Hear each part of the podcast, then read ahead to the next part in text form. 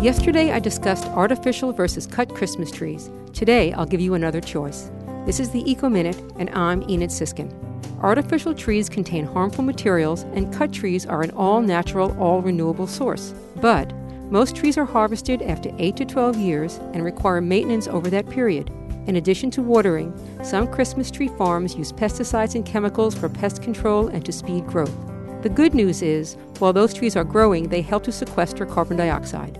Each year, an acre of Douglas fir trees can absorb more than 11,000 pounds of carbon dioxide. Even better, buy a potted tree that you will plant in your yard after Christmas is over and can enjoy year after year.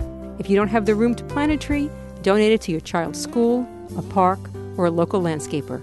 Now there's a new service available in a few locations renting live trees. The trees are delivered to your home and picked up after the holidays are over and planted. For more information, go to wuwf.org.